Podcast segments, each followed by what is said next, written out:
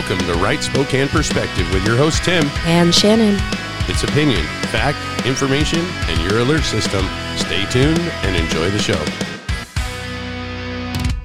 And welcome back to Right Spokane Perspective. We are still in the city of Spokane Valley this Tuesday episode, and it's important that listeners hear these shows because ballots are probably still in hand unless you filled them out and sent them in. So you need to make sure you go to rightspokaneperspective.com or go to your favorite podcast service and grab our past interviews with candidates, share them with people that live in those districts. We need to get people to turn out and vote. We only have a representative government if people turn out to vote because the representative government we have represents those who show up. So make sure you get those ballots turned in. So our interview today is with Rachel Briscoe. She is running in the city of Spokane Valley. We're going to have her on in just a moment after some inspiration. Our inspiration today is talking about mercy for you and me. One of the consequences of the COVID 19 pandemic was the docking of cruise ships and the quarantining of passengers. The Wall Street Journal featured an article that included interviews of some of the tourists. Commenting about how being quarantined provided more opportunities for conversations, one passenger joked about how his spouse, who possessed an excellent memory, was able to bring up every transgression he ever had and since she wasn't done yet. Accounts like this might make us smile, remind us of our humanness, and serve to caution us if we're prone to hold too tightly to the things we should release. Yet, what helps us to be kindly disposed to those who hurt us? Glimpses of our great God as he portrayed in passages like Psalms 103, 8 through 12. The message's rendering of verses 8 through 10 is noteworthy. God is sheer mercy and grace, not easily angered. He's rich in love. He doesn't endlessly nag or scold, nor hold grudges forever. He doesn't treat us as our sins deserve, nor pay us back in full for our wrongs. Asking for God's help as we prayerfully read Scripture can cause us to have second thoughts about ill conceived payback or plans to punish. And it can prompt prayers for ourselves and for those we may be tempted to harm by withholding grace, mercy, and forgiveness. Heavenly Father and God of mercy, kindness, and forgiveness, please help us to extend grace and mercy to those who have caused us pain. In Jesus' name, amen. Amen. Grace and mercy. What a interesting set of topics that, for, especially the last couple of weeks, we've been talking about criminal justice. That, of course, some folks are saying there's too much grace and mercy and not enough justice.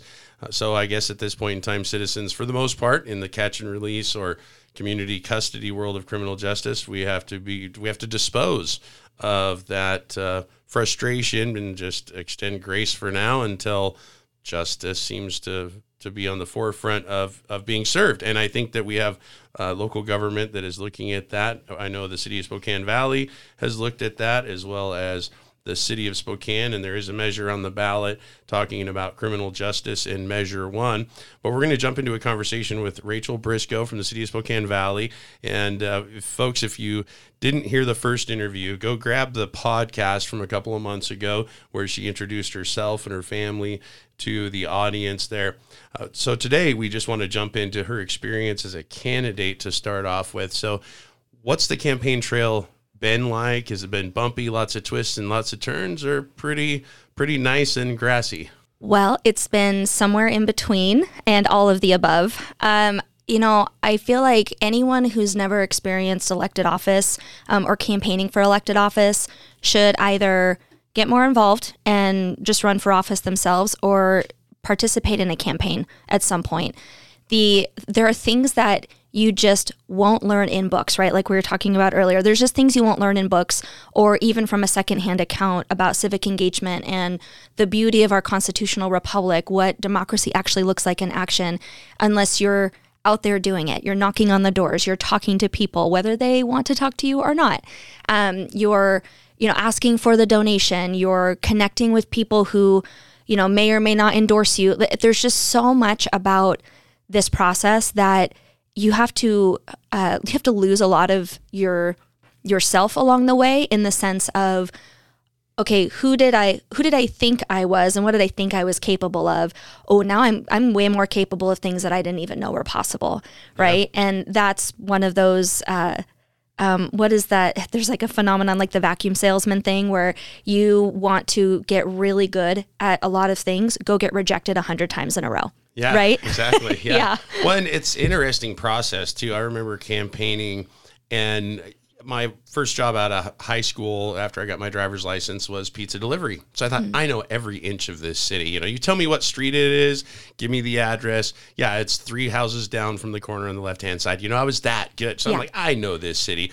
As I grew into an adult and then I went and campaigned, of course, we don't all take the same way to work every day. Sometimes we take a different Mm-hmm. route back, but that doesn't mean you know every intersection. I was sign waving and I'm like, wow, I now I know why they're complaining about this Right, intersection uh, at rush hour. So you learn things that you didn't know before, and you have citizens approach you with issues and- that you didn't realize were such a, a big thing for a certain community.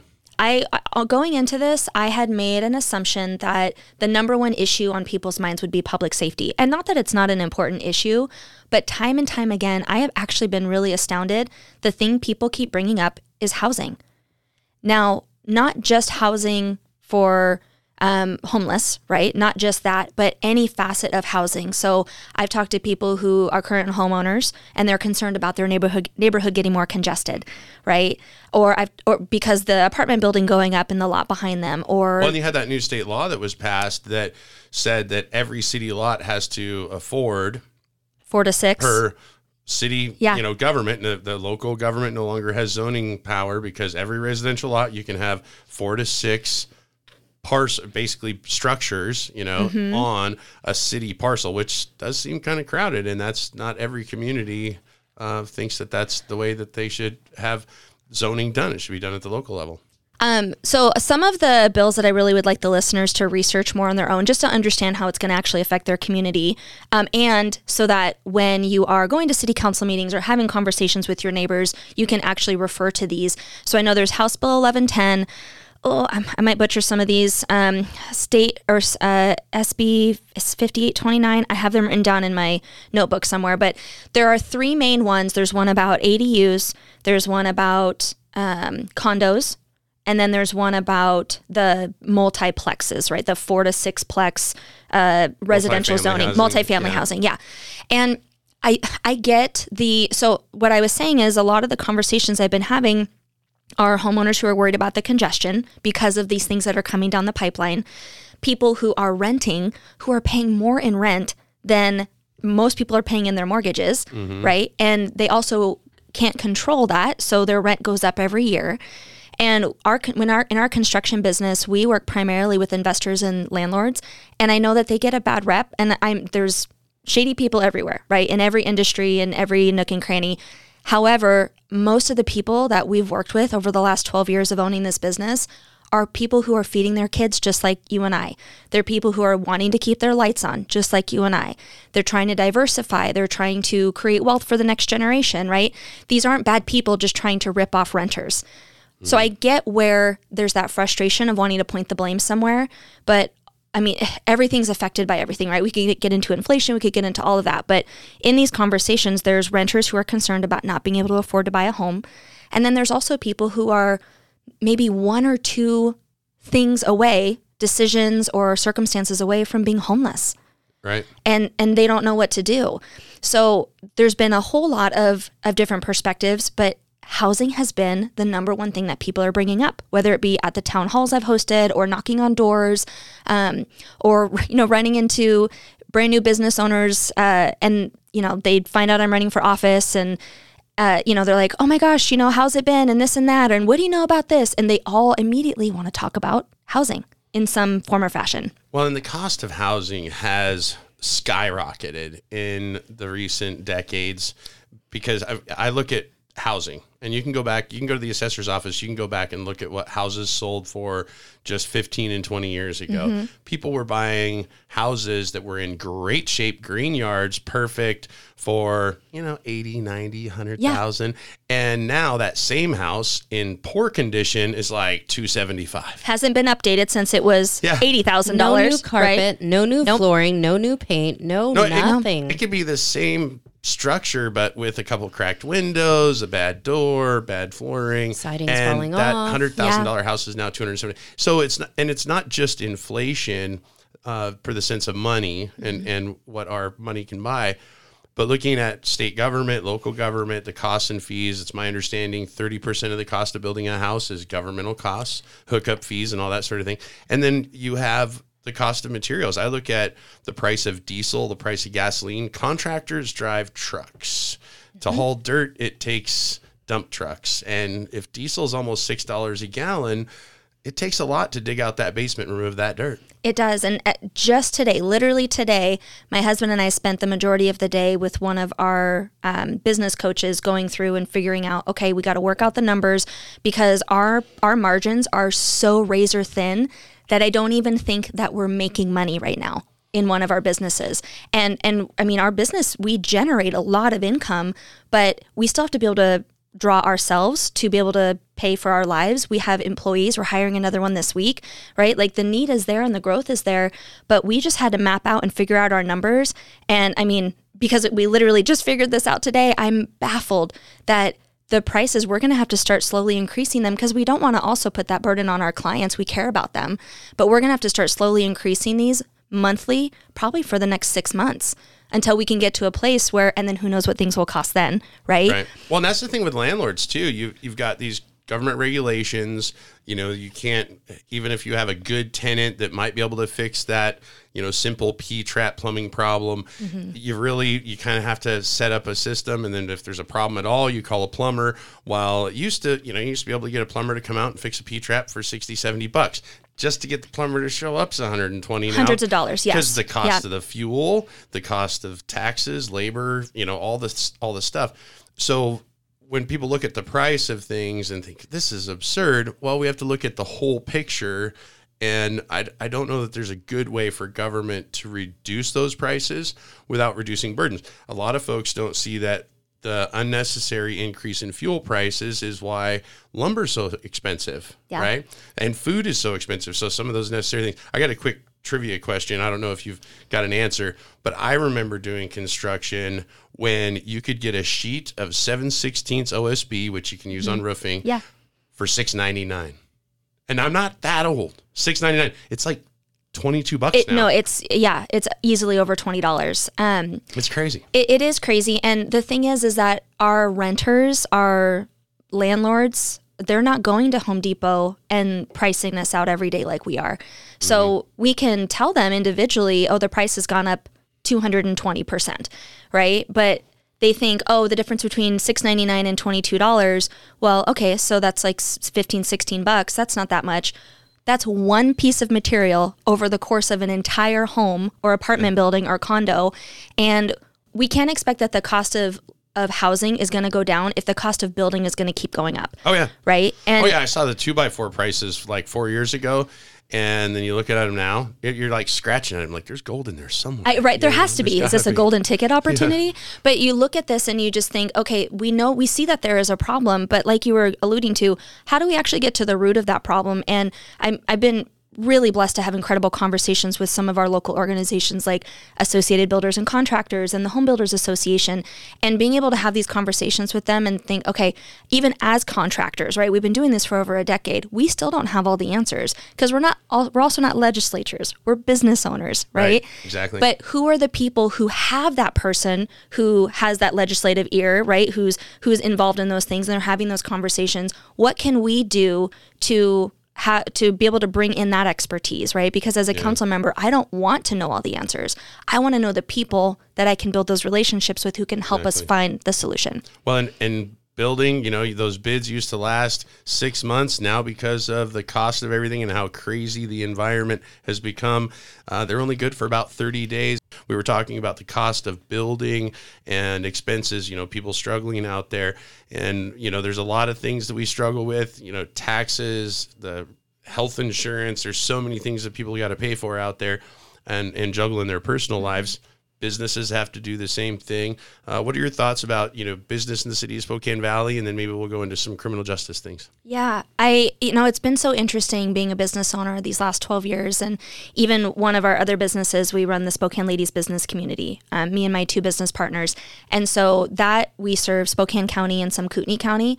Um, and but it's interesting to hear the perspective of these business owners who either are remote business owners or brick and mortar, right? They've got a location somewhere, and uh, honestly, it's it's all connected crime is one of the things that's on the forefront of people's minds when they're thinking about running their business. I would say cost is is number one, um, and a lot of that is like the regulations that are being passed down from Olympia, um, or even passed down from a federal level. Where as business owners, we just have to either eat that cost, figure it out, adapt, and by the grace of God, keep going. Because I swear, every other week we're just like, shut it down.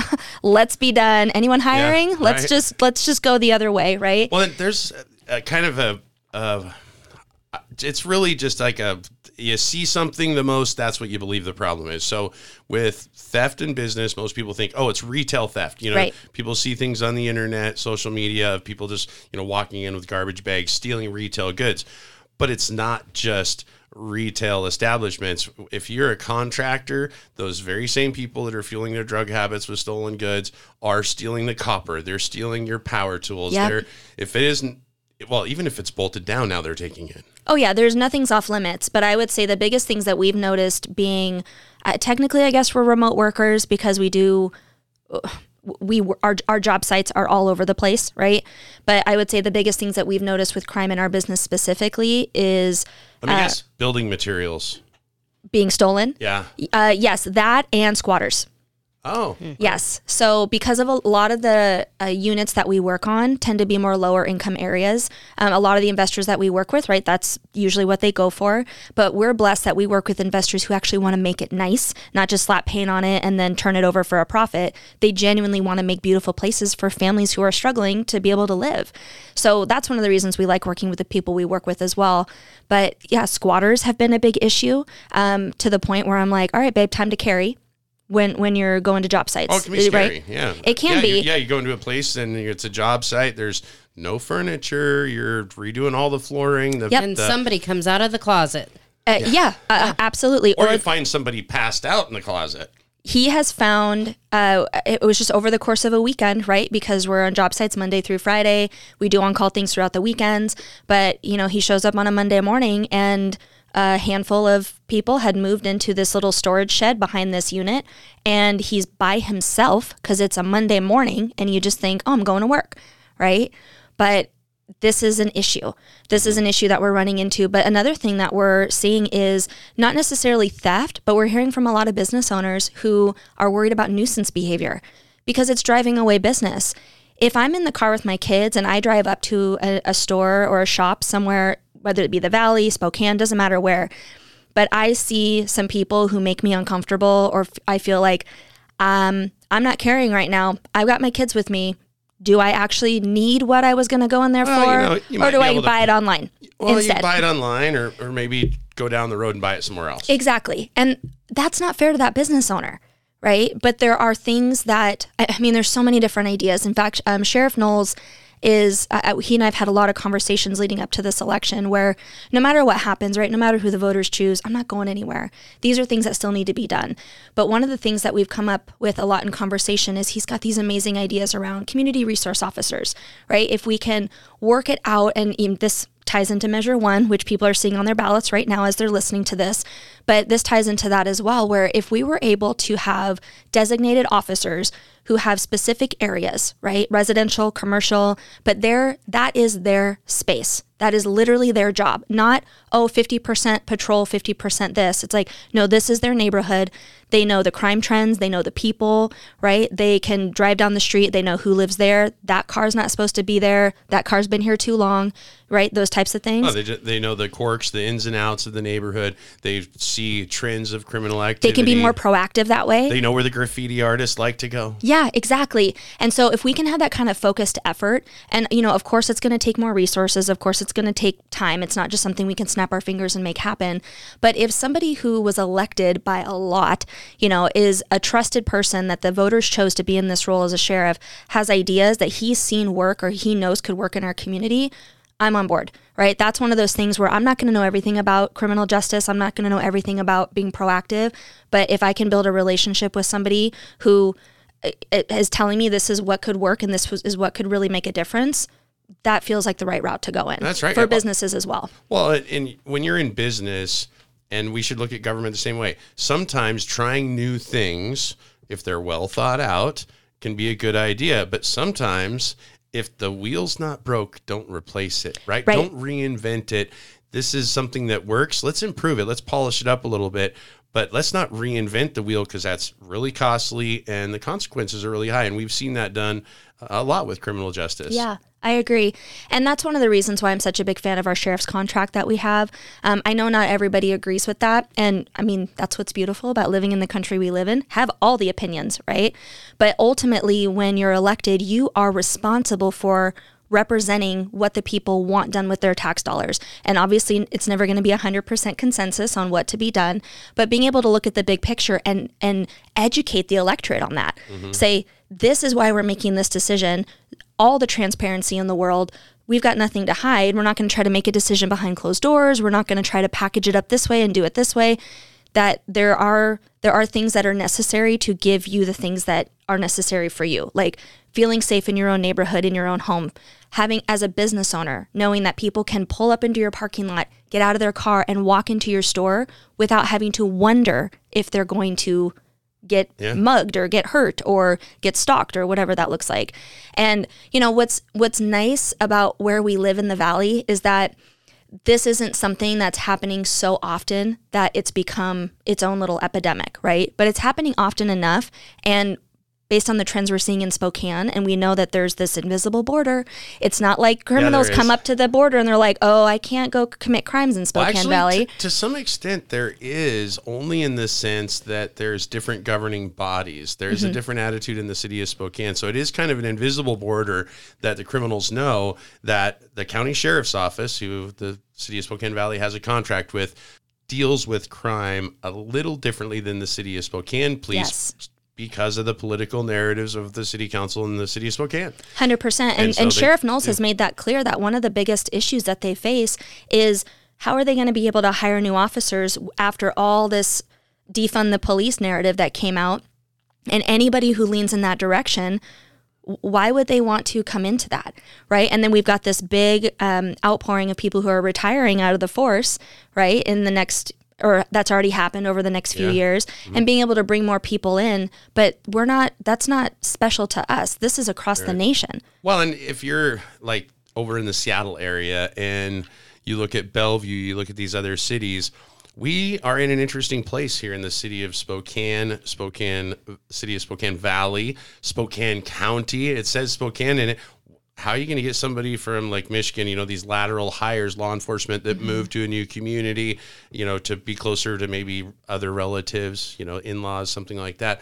They're like, no, I'm not going to Spokane. Look what's going on in the city of Spokane. Oh, no, no, no. We're moving to the city of Spokane Valley. I'm going to the sheriff's They office. yeah, they don't not- know the yeah. difference, Yeah, right? they I mean, someone from another state doesn't know the difference, but I agree with Sheriff Nowels when he says the way that the city supports their law enforcement, the narrative that they promote with their citizens makes the a county. difference. Oh, yeah. It makes a big difference. And so I think that in the, the city of Spokane Valley, we do a really great job um, with supporting our officers and um, lifting them up versus trying to criminalize them ourselves or point fingers. Well, I want to go back too to the the discussion and about having your own police department Mm-hmm. because I put a lot of thought into that interviewing all of the city of Yeah. Spokane Valley candidates, and I look at this the city of Spokane, and obviously we share the offices we share the jail we share you know so much space the locker rooms i think for our law enforcement you know that's not very practical for the city of spokane valley if you guys created your own police department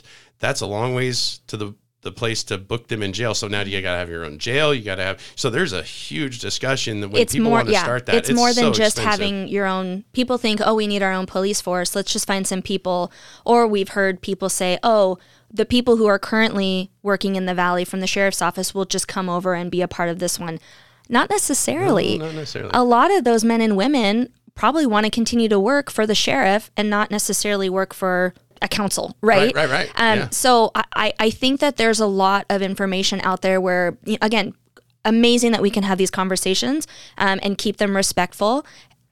Where I stand is based on my conversations with Sheriff Nowels. Um, this is something that just doesn't make sense for us to even be pursuing right this second. We have a great working relationship with the sheriff's office. Uh, whenever uh, he and I talk about this, he says the same thing to me, and it's one of the most powerful things. It's like if the city of Spokane Valley asked us to do something, we would do it. Like name us a time that you've asked for something and we haven't delivered. Well, and through the contract, the sheriff's deputies do work at the, you know, for the citizens of the city of Spokane Valley, and they also have to follow ordinances pa- passed by the city council. So, by contract, it seems like it makes the most sense for citizens, and and that's kind of the the dialogue that you'd want a city council to have with citizens. Is look, it sounds really good to do this, mm-hmm. but as soon as you start doing the math, it's a whole nother. it adds up so fast. I've thrown out numbers like, you know, to certain city council members or the sheriff, you know, what would it actually take to start this? And I'm like, in my mind, just based on the research of other cities who are our size, have their own police department, what does that number look like? And I mean, it's easily over 100 million. And right now, our public our public safety line item in our budget is 32 million, right? And that's something that a lot of us don't realize. I didn't realize until I started actually looking at the budgets that our county's budget, two thirds to three quarters of the budget, is the criminal justice Yeah. system.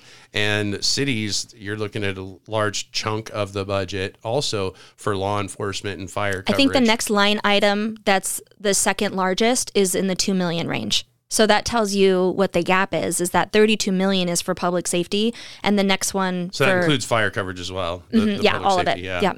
Yeah, it's it's a huge portion, and and that is the fundamental role of local government to to to do those services. So we've got about a minute and a half left. Just uh, tell the listeners other things about the campaign trail, things that you would like them to hear about uh, your campaign. Yeah, you know, being able to knock on all these doors and meet these people, um, I've met a lot of different, I'll say a lot of different types of people with different types of opinions. And there are a few stories that stick out to me that it, I just wonder how many other people out there are like this who just need to know that they're heard.